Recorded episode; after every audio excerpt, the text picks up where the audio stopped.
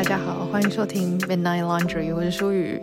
今天的音质我不太确定会是怎么样子，跟大家解释一下上下文的话，就是呢，我现在是有一个工作室嘛，所以我几乎把我所有工作的器材，也就是录音啊，然后什么脚架之类巴拉巴的，我都搬到了我的工作室。然后想法就是希望说，我自己在家里的时候就好好的做一些比较放松的事情，或者就简单的文书工作，这样就可能剪辑之类的。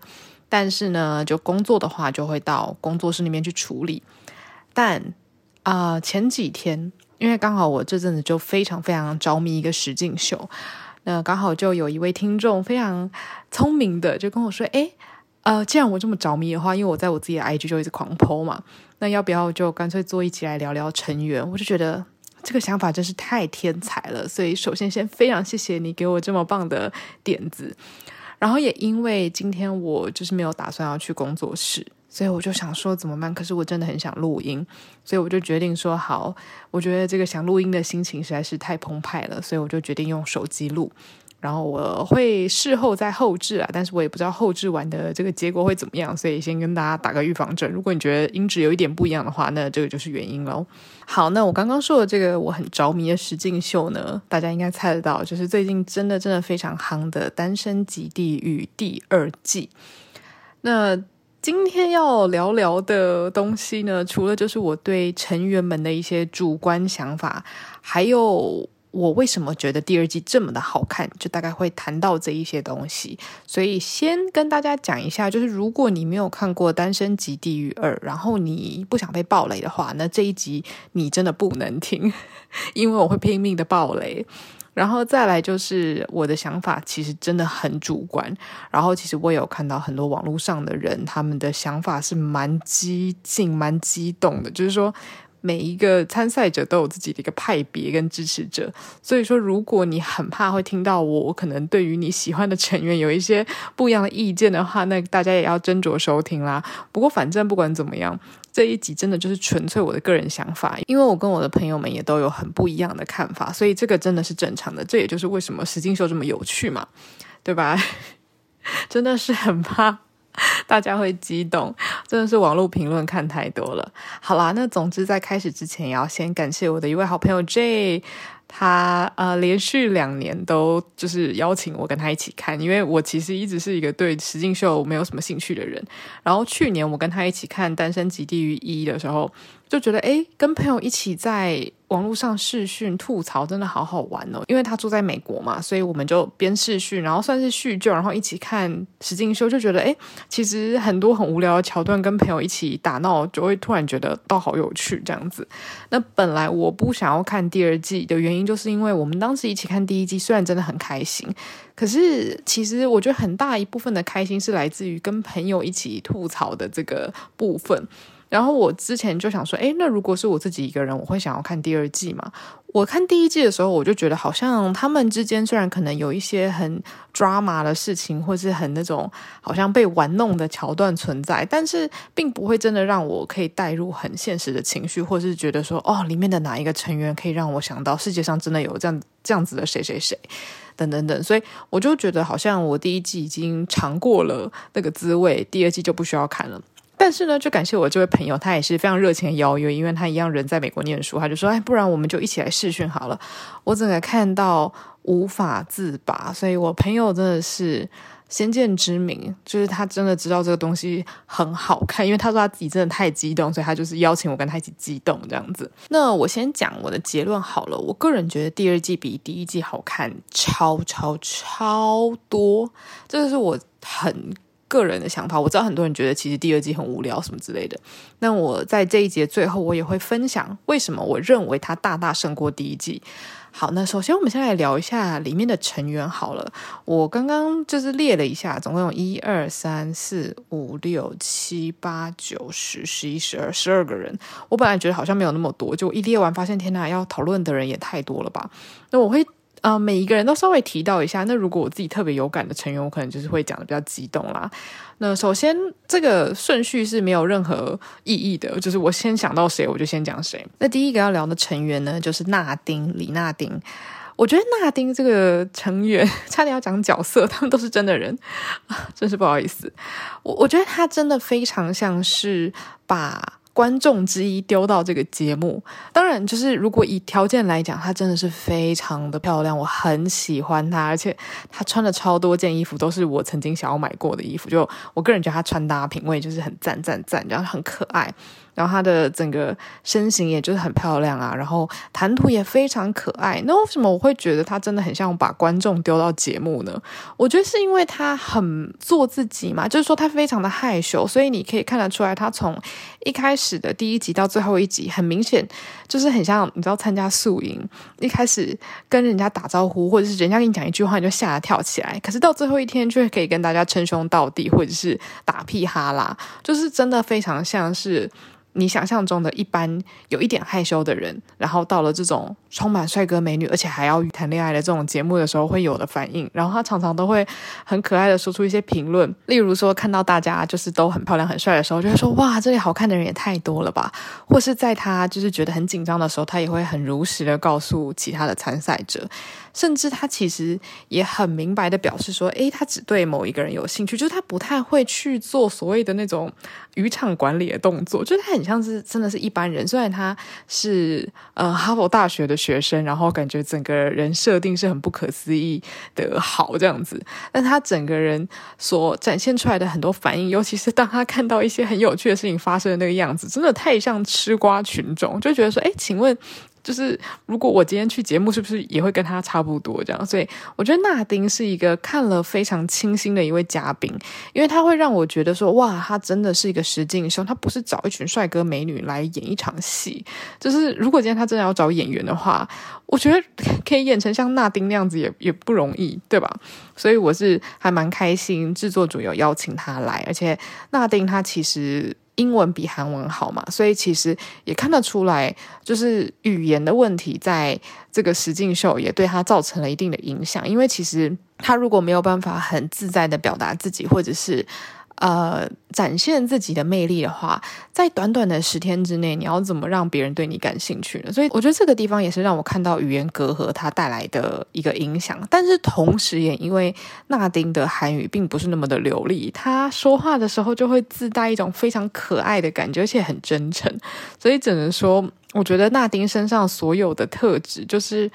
非常的让人有共感吧，对不对？因为 我自己也是外国人嘛，就是在看这个韩国实境秀的时候，所以就会觉得说，嗯，如果我今天去参加节目，会不会也是这样？就是常常会不小心带入太多。好，那接下来下一个成员呢是呃岛上非常受欢迎的一位男子，就是龙仔。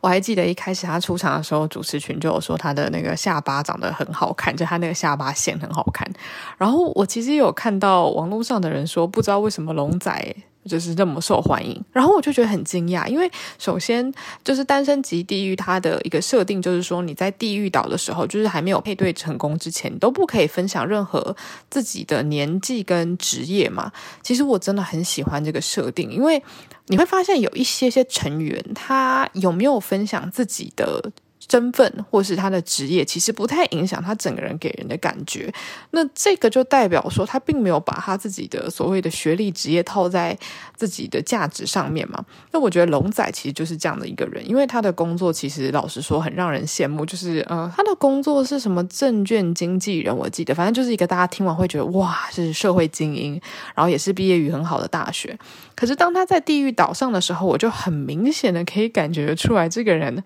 很言之有物，而且他感觉生活很精彩。就是这个精彩是在于说，他好像有很多自己的兴趣，然后他很喜欢去思考事情，然后。做人也很不激进，就是他喜欢一个人，或者是他想拒绝一个人的时候，很多人可能会觉得他有一点温吞。可是其实我真的很可以共感他那种，就是希望可以好好说话，希望可以不要造成太多的冲突的那种感觉。所以我个人是觉得，我一看到龙仔，我非常想跟他做朋友，因为他感觉是一个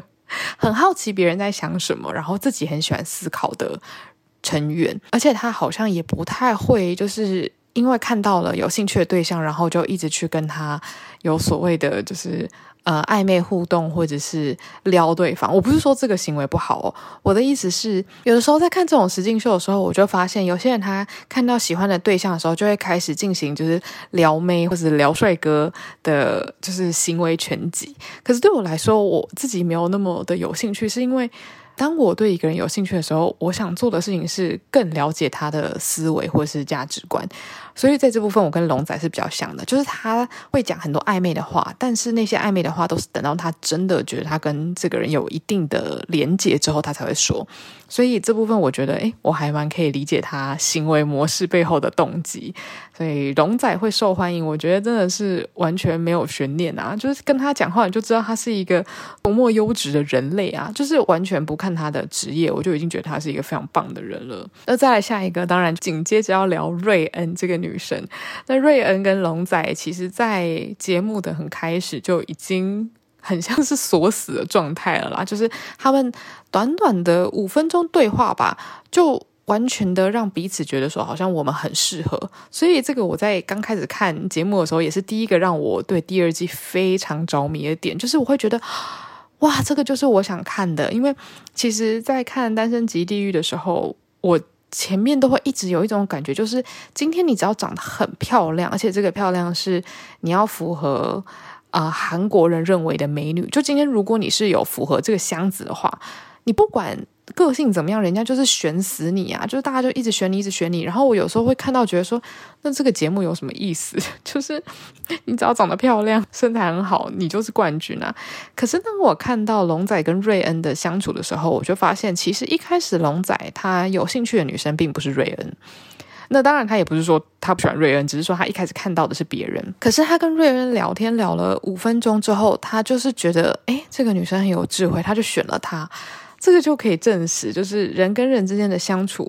有的时候你说你很快就可以感觉到这个人是不是对的人，好像就是会发生在这种地方。就是有些可能你在外表上并不是觉得他是你的第一选择，可是你一跟他对话，就会觉得他的脑袋很性感。我觉得这个就是发生在龙仔跟瑞恩之间的一个化学效应。当然，首先我觉得整季我最喜欢的女生。之一就是瑞恩，因为她真的好漂亮，她那个漂亮是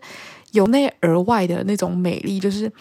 怎么讲，他整个人都在发光。然后也因为瑞恩，他真的就是脸上就写了四个大字“我有智慧”，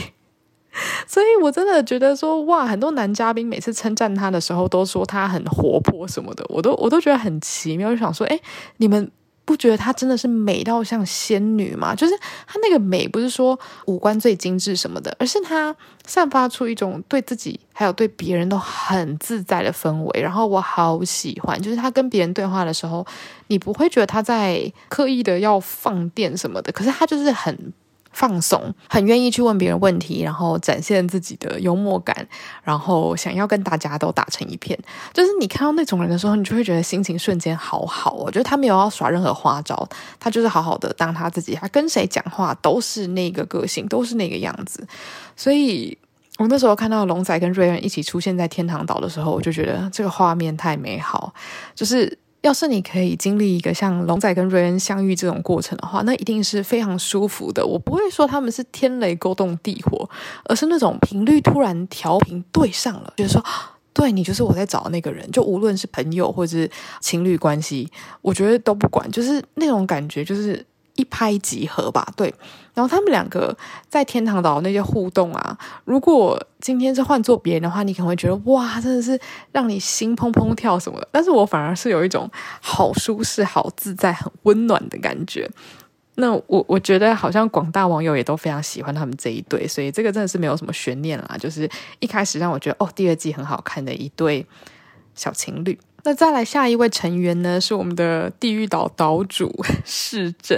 我没有想过市政这位辣妹会成为第二季的岛主，就是因为呃，之前在第一季刚好也有一个来宾，他是长期一直待在地狱岛，就是一直没有配对成功，但他最后是有配对成功了。但是在第二季呢，市政是完全都没有配对成功的状态。然后我不太确定他自己本人有什么感受，但是我自己是嗯，带入之后，我想。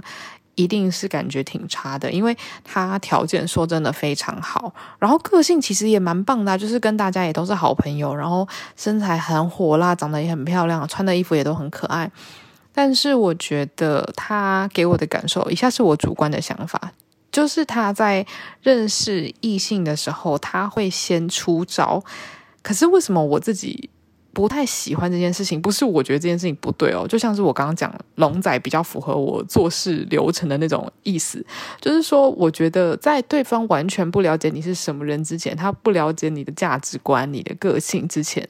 你怎么撩他，我都觉得有一种很。很空虚、很浮的感觉，因为那种撩是有一种哦，就是好像短暂的刺激，但是你真的要人家觉得说哦，我要选一个我认为有发展可能的对象的话。我觉得对我来说这样子不够，就是如果我带入今天我要跟市政去天堂岛的话，我可能会觉得，诶，可是我不知道我跟他去庙聊什么，因为我们在认识的阶段就真的什么屁都没讲啊，就是一直在互撩啊。对我来说，我就觉得这件事情好不成立哦，所以我其实从头到尾对市政都没有太大的感觉，就是因为我前面说的这样子，我无法真的了解他到底是个什么样子的人，然后也有可能是因为他。把这个节目看成是一个比较攻略型的节目嘛，就是说他今天到了地狱岛上，他就是要好好的去攻略男嘉宾，然后看可不可以配对成功。所以其实这个思路我也是可以理解，因为毕竟他就是一个恋爱实境秀嘛。所以说也可能因为这样，他在跟很多女嘉宾对话的时候，都会有一点点呃，就是讲出一些唯恐天下不乱的话吧。就是可能在人家心情已经很差的时候，就补一枪，就说：“哎，那个男生说了什么什么，可能就代表。”说他可能不会再跟你继续好下去了之类的，然后我就觉得啊，市政，其实我可以理解你的思路啦，可是其实你你这样做，没有人会开心。对啊，所以我就在思考，他是不是可能也没有想太多啦，然后也有可能因为一直都没有配到对，其实你在那个那么孤立的情况之下，心情一定是非常非常的不好的。对，所以市政我就说到这里啦，只是单纯的从他身上，我也发现了自己跟别人对话的时候，好像有一个特殊的癖好，就是我。常常会跟别人说我很不喜欢打屁聊天，但其实不是我真的讨厌打屁聊天，而是我发现，在没有一定情感基础上的打屁聊天会让我觉得很空，而且无意义。所以可以感谢世正，让我更了解我自己了。对，然后再来下一个呢是素一，素一这个来宾啊，他一开始在 Netflix 上面的翻译，就是我记得很。很复杂，就是他用了一个很特殊的字，但是我看到大部分的网站都是写那个素色的素，然后一是那个一个人在一个影的那个一，我觉得这个翻译好像比较亲民一点，所以我就叫他素一喽。那素一呢，他从头到尾都让我的拳头有一点紧紧的。如果你是素一的粉丝，现在可能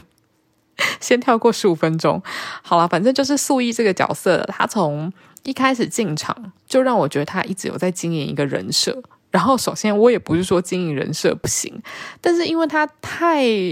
明显的在男生跟女生面前的时候那个声音不太一样，然后我觉得这件事情也不是他的错，只是说我自己就是会觉得啊那个那个变化真的太明显，所以让我觉得有一点点。不太能够习惯，然后下一点就是，其实我个人觉得他在女生面前的样子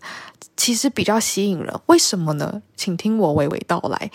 呃，素一在一开始，他其实也蛮明显的，就是发现说他对于龙仔是比较有兴趣的，所以他也就是向前冲嘛，一直展开攻略，然后一直希望可以跟龙仔配对。那后来他发现说龙仔好像对他有一点没兴趣，他也花了很长一段时间一直跟龙仔确定说，就是我们真的没有机会吗？就是我一定会一直努力的哦，就是不管怎么样我都一定会向前冲啊！我是一个勇往直前的人。就是他其实还蛮直白的，一直分享自己的心情，但是也因为他的直白，你很明显的可以看到龙仔觉得非常的有压力。他甚至一个这么高大的人都整个蜷缩成一个小球，就是因为。素一的直球攻势让他压力太大了，我就觉得素一好像常常会因为很陶醉在自己的付出里面，然后而忘记了他很在乎的人其实正在痛苦着。就是我不是说这样的行为是错的，因为不免俗的要讲嘛，我们的观众视角就是上帝视角，所以我们会看到比较多的细节。也许当我们真的沉浸在自己的付出的时候，我们无法注意到其实对方正在痛苦。这个我真的理解，因为我觉得我们其实是在情绪里面的时候，那个视角会比较狭窄。但是当然我自己是观众，所以我会觉得每次素衣跟龙仔都出现在同一个镜头里面的时候，哇，我那前面好几集我真的痛苦到不行，因为我自己的个性就是我很不喜欢对峙这件事情，所以看到他们两个一直要针对你喜欢我。我不喜欢你这种事情对峙，我就觉得很痛苦，因为它是一个没有答案的问题。就是你今天不喜欢一个人，就没有答案呐、就是你不一定是因为对方条件不好，而是因为就感觉不对，或者是你已经喜欢上别人了嘛，就是这么简单呐、啊。但是素一就在前面，呃，就卡了很久，然后也因为他一直有在经营一个好像是那种妹妹的人设嘛，我就觉得好像有一点点不搭嘎。不搭嘎的原因是因为他。其实本身是很可爱的，可是整个单身即地狱的风格好像不是走这个路线，所以会觉得诶有点跑错棚。当然，我觉得到后面，因为他就是发现自己有点类似失恋，我反而觉得他好像比较回到他的原厂设定，就是比较他原本的个性。然后再加上他后来跟比较多的男嘉宾有配对啊，然后有聊天啊，你就会发现说他其实是一个很有想法的人。可是他在他喜欢的来宾面前，都不太会去展现他的这些面相，或者是他很善于观察、善于陪伴的这些面相，我就觉得很可惜，因为我觉得那些东西都是会让他脱颖而出，或者是可以让别人看到他身上闪光点的地方。现在好像什么恋爱教练，我真的不是，就真的只是一个很主观的分享。素一，I'm so sorry。那再来下一个，我们来聊聊真印好了。真印应该算是本季最惊人的一个反转角色了吧？因为我觉得像在第一季里面啊，也有新嘉宾的到来，可是当时的新嘉宾说实在完全没有激起任何的水花，就是说第一季当时他们可能该配对的配对完了，新嘉宾进来也没有让整个配对的情况有任何的改变，就是大家好像没有因为这些新嘉宾而觉得新的人更好什么之类的。但是真印的出现真的改变了。一大堆人的心意，因为我觉得真印他是一个，就是那种有点看起来外表痞痞的，可是做人又意外的非常诚实，跟就是忠于自我，然后偶尔还会有一些反差萌的部分，哇！所以我一开始真的是被他迷得不要不要的，因为就是反差萌这个东西，我真的有一点没有办法，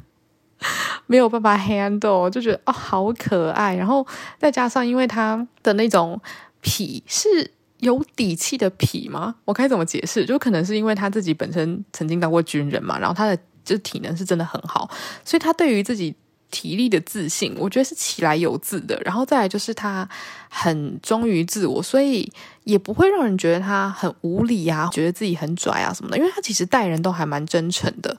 但是呢，到后期，其实我一直都还是蛮喜欢真印的。但是到后期，我发现我非常喜欢跟欣赏真印的诚实。可是他的这个诚实，同时也有可能非常伤人。但是这件事情并没有一个确切的解答啦，只能说，我觉得真应他在思索他到底要跟哪一位嘉宾发展关系的时候，他很容易不小心把心里所有的话都讲出来。而我觉得所谓绝对的诚实，他不一定啊是美德吗？哦，我不知道诶，因为他有的时候在跟女嘉宾分享他的思路的时候。我觉得其实听起来有点像是你在思考购物车里面要买哪一个东西的感觉，就是他会很直白的讲说：“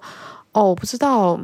如果我跟你在一起的话，这样子 O 不 OK？因为我现在可能职业也没有说很固定，或者是说，我觉得如果呃你的状况不稳定的话，我没办法照顾你，就是变成是好像你在每一个人之中做很中性的抉择。可是我觉得几乎没有人喜欢当购物车里面其中一个商品，你都希望对方是。”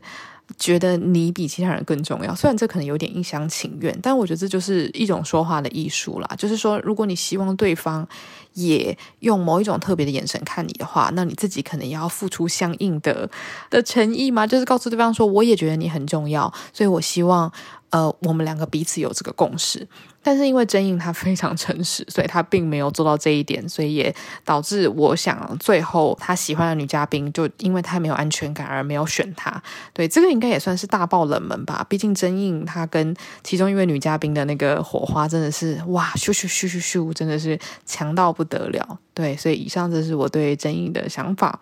那接下来快速讲一下东佑啊，因为我对东佑我可以直直接说吗？就是我真的对他超没兴趣，因为他满脸就是一个觉得自己就是一个很厉害的大男人。我觉得我对于大男人主义的人，我真的我不会讨厌他们，我只会觉得我不想花时间在这个人身上。因为东佑他一开始就是跟其中一位非常漂亮的女嘉宾去天堂岛，然后他就一直不断的讲说：“哦，我觉得你看起来很单纯可爱呀，我觉得你很漂亮啊，想好好照顾你啊。”我不知道这句话就是一听就觉得好解嗨，因为他所说的全部都是我觉得你怎么样，你在我心中是怎么样，可是他并没有真的花时间去了解哦，所以我喜欢的这个女生她是什么人。这个时候，我觉得只要你有一点比较强烈的自我意识，你都会觉得这个人没有在尊重人，或者是说他喜欢上的比较像是他对一个理想女性的投射，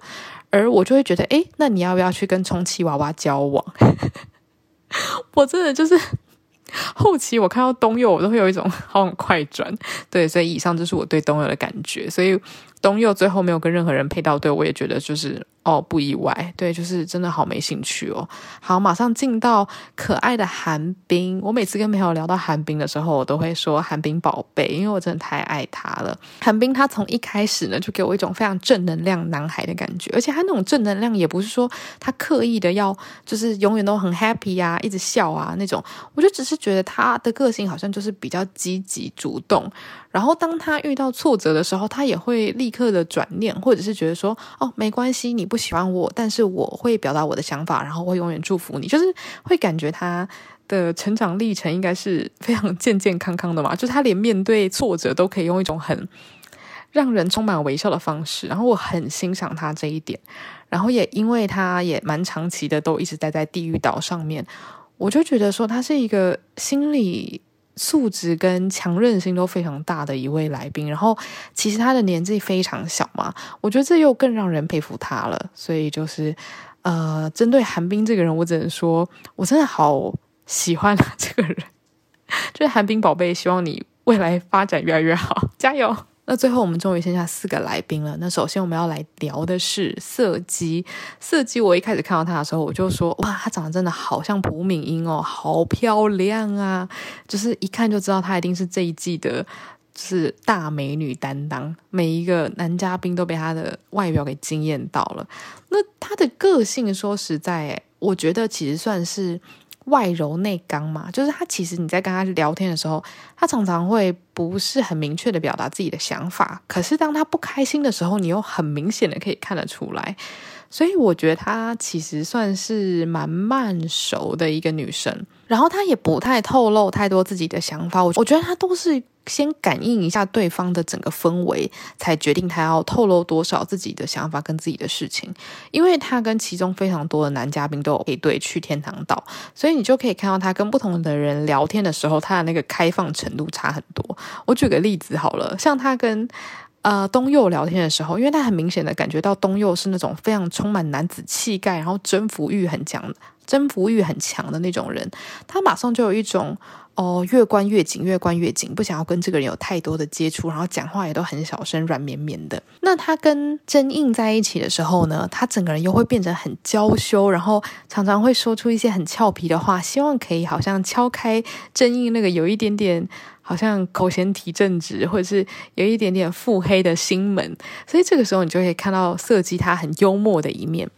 那再来就是他跟钟宇在一起的时候，这个钟宇等下我们会讲到嘛，他跟钟宇在一起，我觉得反而激发出他很有智慧跟很健谈的一面嘛。我觉得也是因为钟宇他整个人散发出来的气息是比较年轻的，然后对自己还有自己的感情是比较。呃，不稳的，没有安全感的，我觉得反而是在这种气氛之下，色基他会被激发出他自己内心比较多的，我不能说母性诶，但是我觉得他会激发出比较多自己想要表达的抑郁吧。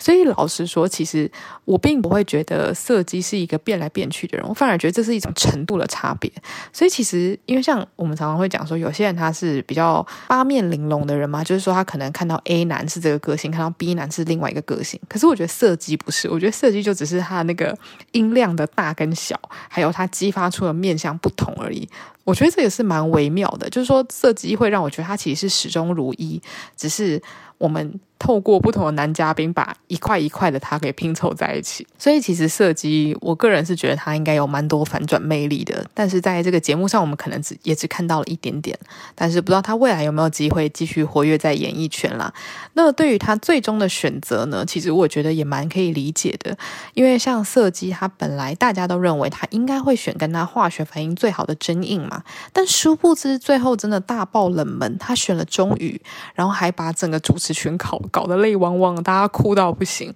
其实虽然网友很震惊，但其实私底下我就跟我朋友说，我认为《单身即地狱》它这个节目就是大概十天左右嘛，所以说你透过十天，你是要怎么确定这个人就是我此生挚爱，或是我今天出了这个地狱岛，我就要跟他交往？我觉得不一定，这是蛮难的。就当然，除非你是像龙仔跟瑞恩这么。就是合拍，否则其实我觉得他最后的那个选择，事实上是一种宣言，就是有点像是一种，那怎么讲？就是你是透过你的选择来表达一种讯息，而我觉得色基最后的讯息就是说，我选择钟宇是因为我希望可以让钟宇跟真印知道我看重的事情现阶段是什么。因为像色基他自己在访问里面就说了，他原本觉得自己就是永远都会选自己爱的那个人。或者自己有兴趣的人，但他现在认为他也可以去选择对他比较好的人，就是不一定是代表他的价值观整个转变了，而是可能透过这一次跟这么多男的相处，他觉得说，如果今天有一个人很愿意付出，然后他对这个人也有好感，而且给他很强烈的安全感的话，他也许可以多花一点时间跟这个人发展看看，而不是选择一个让他觉得若即若离，虽然每一次相聚就充满火花的对象。对，所以总之我就觉得说，色基他选择终于应该也不是说哦，我住了这个岛我就要跟你交往，而是说。我对于我自己有一个新的认知，而我选择了你，也是感谢你愿意花这么多时间跟我培养感情。然后我觉得你很棒，类似像这样子吧，我自己猜测啦。所以他们现在有没有在一起，我是不知道。但是我觉得搞不好他们可能会是很好的朋友吧，对吧？因为感觉他们年纪很相近，然后对于自己喜欢的东西都还蛮有热忱跟坚持的，想必在一起应该会相处得蛮开心的。好，那下一个要聊的女嘉宾呢是敏珠。那敏珠是比较晚才加进来的嘉宾，所以老实说，我对她的了解也不多，只知道她是一个非常直球的女孩子。她对于真印算是一见钟情嘛，就是对她真的超级有兴趣。然后我真的很佩服她的勇气，因为其实可以感觉出来，真印跟她相处的时候是真的很开心。可是那种开心就真的很朋友，就是真的。友达完全没有以上的感觉，但是敏珠却还是很愿意一直去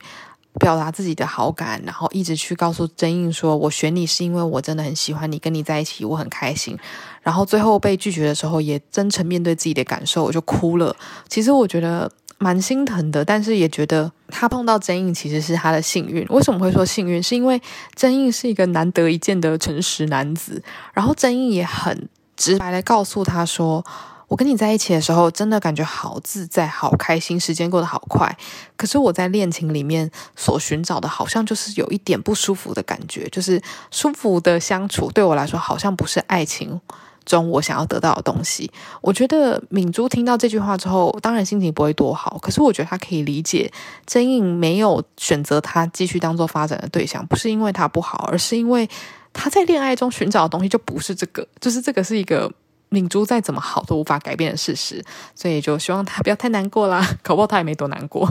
对，好啊，那再来最后就是倒数第二位嘉宾钟宇，我觉得很多深情男应该都超爱钟宇的吧，就觉得说钟宇的那个努力不懈真的会让人觉得很感动。其实我一开始对钟宇完全没有感觉，因为我对于那种什么。呃，爱上一个人就向前冲的这种角色啊，或者说这种个性，我本来就觉得其实是双面刃啦。就今天，如果你是像袁湘琴一样，真的遇到一个像是江直树这种可以把他心房捅破的人，那我就觉得真的还蛮感动的。可是绝大多数的时候，很多人就是会沉浸在所谓的“哦，我是我是一个单恋之王，我一直付出，我真的好可怜”，就是很他很容易变成所谓的自我感动，然后到有点恐怖的地步。所以我原本也有点担心钟宇会往那个方向发展，而且我甚至会很担心他会不小心把就是对方的任何一举一动解读成就是对他有兴趣，然后最后受伤很深这样子。但是其实我很欣赏钟宇后期的一些行为，就是因为他其实在做任何的呃进一步的发展之前，他其实会很仔细的去观察对方是不是。有真的想要接收，或是对方现在的情绪状况是不是真的这么好？就当然他有自己的私心，他也有自己的情绪，可是他的每一步往前都是建立在尊重对方的基础之上的。这件事情让我真的觉得很喜欢，因为老实说，今天如果你看到一个人很努力的追你，而你超不喜欢他，这件事情会让你痛苦到爆炸。就是感动不一定真的会改变一个人，好吗？对啊，所以我觉得钟宇的行为其实是一个。一个很好的典范，就是说今天终于会成功，不是因为他努力不懈，而是因为人家要给他这个机会，让他去努力，好吗？对，所以终于我真的觉得他是一个做什么应该都会成功的人啦，真的是一个很真诚、真性情的男孩子。对，所以终于加油，希望未来有机会去韩国的时候，可以拜访他的咖啡厅，感觉他咖啡厅的那个超甜玉米咖啡超美味的。好啦，那最后要聊到。这季我最爱最爱的成员就是世俊啊！讲到他，我真的是眼睛要冒星星。那世俊呢，也是半路才加进来的嘉宾。然后一开始我看到他的时候，首先就是他长得真的好像贺军翔，然后再来就是因为他看起来就是很美型男，然后就穿的真的很瞎趴，然后穿着就是很华丽的西装嘛，我就觉得这个人好像不是我的菜。不是说我不喜欢他的外形或者他的打扮，而是因为他。一举一动，一开始看起来真的超像把自己当就是拍摄广告的模特，就是好像有点惊，然后很害羞。可是后来他完全超展开，就是后来你会发现他那些惊是因为他真的很害羞，他很认真。然后后面他开始适应这个岛之后，他每天都在给我睡大觉，就是整个是大字型的躺在他的床上。然后呢，因为他一开始就是发现素衣很可爱嘛，然后素衣很关心他，他就。很锲而不舍的一直陪伴在他身边，可是他也不是说哦，我要素一喜欢我，他就是一直跟素一说，嗯，我我就是一直想要关心你，然后我希望你去做你想做的事情，所以你没有选我，我也真的不会觉得怎么样。而他说这些话的时候，你可以真的感觉到他真的没有觉得怎么样，他感觉就是把这个地方当做一个度假胜地，然后他刚好看到了一个他很想关心的人，而这个人有没有爱上他，他好像觉得。没有关系，你开心就好。就是他整个人给人的感觉好舒服，然后他好锵好锵。我后来就彻底发现说，原来个性真的会彻底改变一个人给你的观感。就像我之前其实在我我的主节目有讲过很多次，就是你仔细去想想，你为什么会觉得你的朋友很可爱？是因为他真的是全世界最可爱的人吗？不一定吧，可是就因为你，例如说，你看你的朋友，你看你的家人，你很了解他们，你觉得他们好棒，所以你当然会觉得他们怎么看都对你的眼，都入你的眼，就是这么的好看，这么的可爱。那我觉得世俊对我来说就是这样，因为我真的好喜欢他的个性，所以我现在怎么看他，我现在连看到他 IG 发一个超无聊的限时动态，我都觉得超可爱，然后就会很想传给我朋友，然后我朋友就说。他真的受够了，说我真的不懂。所以说，这也就是为什么我这一集的标题会说我在《单身级地狱二》居然找到理想型了。我的理想型就是世俊，我认真，他真的就是我的理想型，我好喜欢他。那首先，因为我们已经先讲完所有的来宾了嘛，那我先来谈谈其他的一些大主题。等一下我们会再谈回世俊这个人。那首先第一个大主题呢，就是第二季他。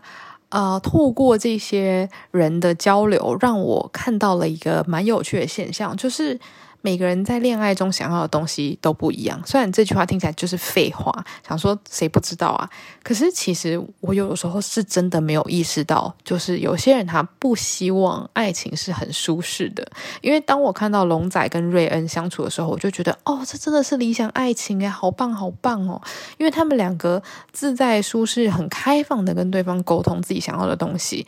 你反而没有看到任何的暧昧跟不自在，反而是他们在很舒适的相处之后，才开始进到一些很害羞的暧昧互撩语录这样子。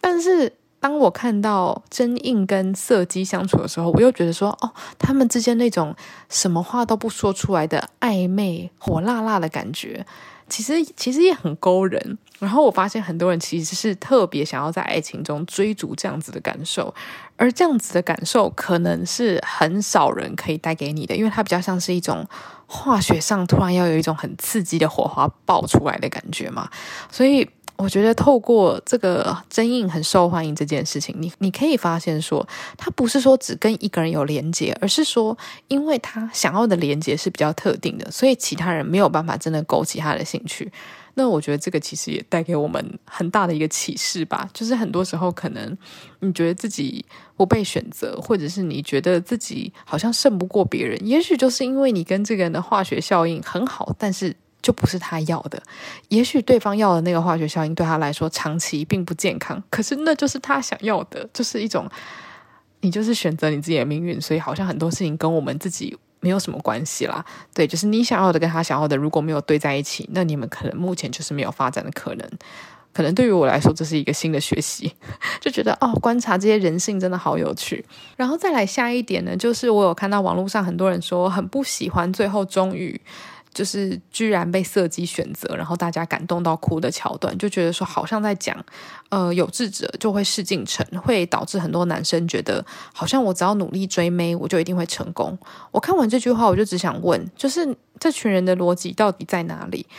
就像我前面讲的，终于他会成功，就是因为色姬让他有机会付出，然后他付出了，色姬就觉得哦，感谢你的付出，我我我想选你，这是一个。一个巴掌拍不响的状况，所以我觉得，如果今天有人看完这个实境秀，觉得说好，那我也要去追我喜欢的妹子。如果这个女生不喜欢我，我我也要努力往前冲，反正最后我就会像终于一样，会得到设计的青睐。我就会觉得，那就代表你根本是用一个超奇怪的眼光在看整个故事。就是每一个人之间的感情都应该是一个个案，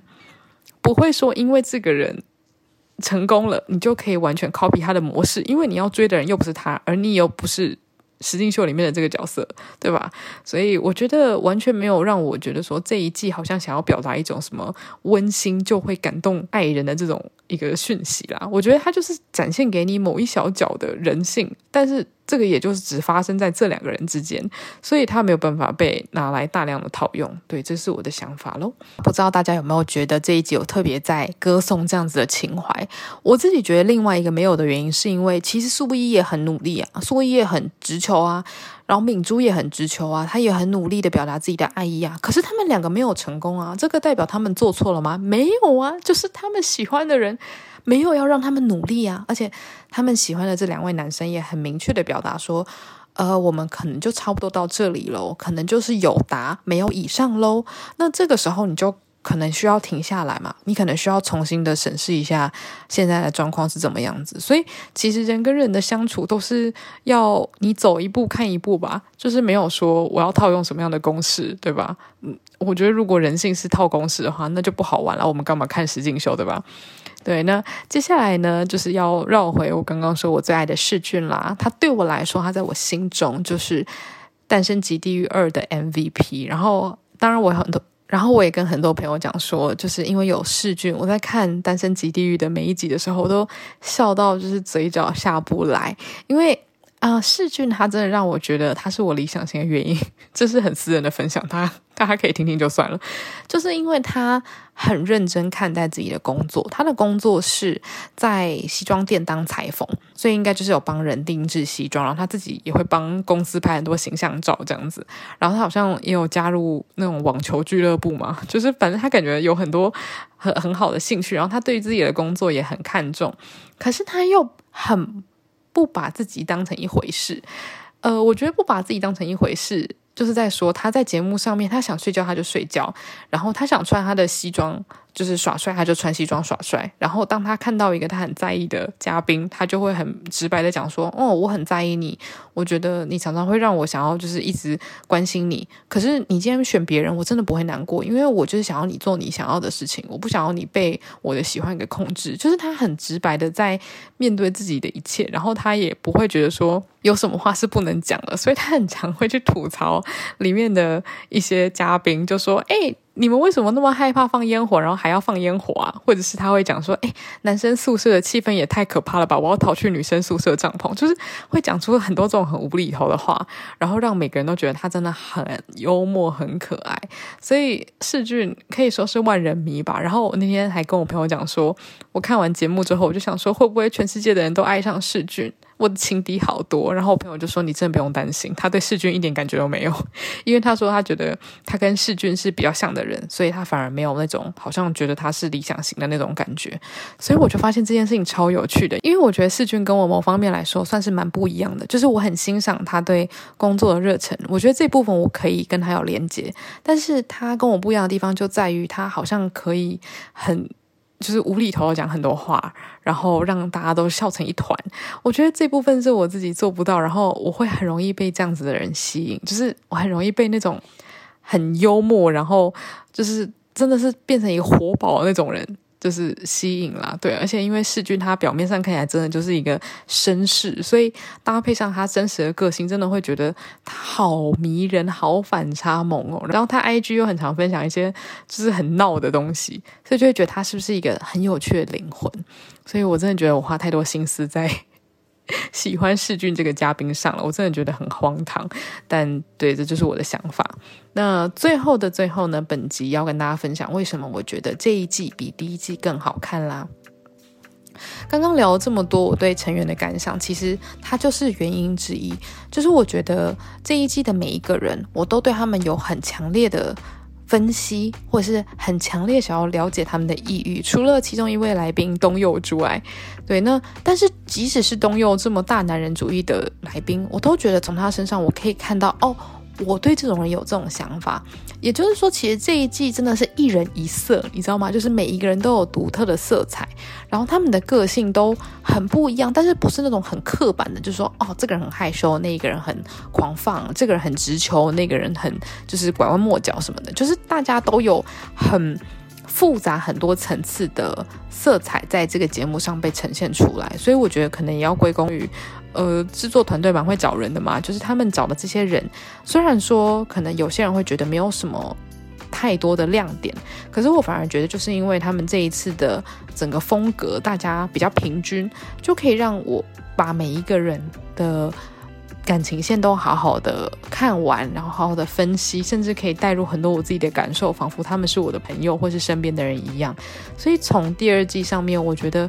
得到更强烈的感觉，就是我透过他们学到了更多人与人相处之间的有趣议题，然后他们感觉也都是很好的朋友，就感觉第二季的参与的成员群，他们下了实境秀之后，平常的感情就是超级棒，然后还会一起出去玩什么，就会觉得哦，真的很。暖心，很像他们一起拍了一部戏，然后是同事那种感觉。我不知道，我觉得后续加成的效应都会让我觉得这一季真的看得很有意思。然后在网络上看到很多人对于不同的感情线啊，或者是不同人的行为有不同的分析，我都觉得很好玩。虽然当然有些言论真的是太过激进，我就会有点跳过，或是针对长相攻击，我都觉得真的很不可取。但除此之外，我觉得可以在这么大的网络世界跟大家一起享受这样子一个实境秀，我觉得很开心。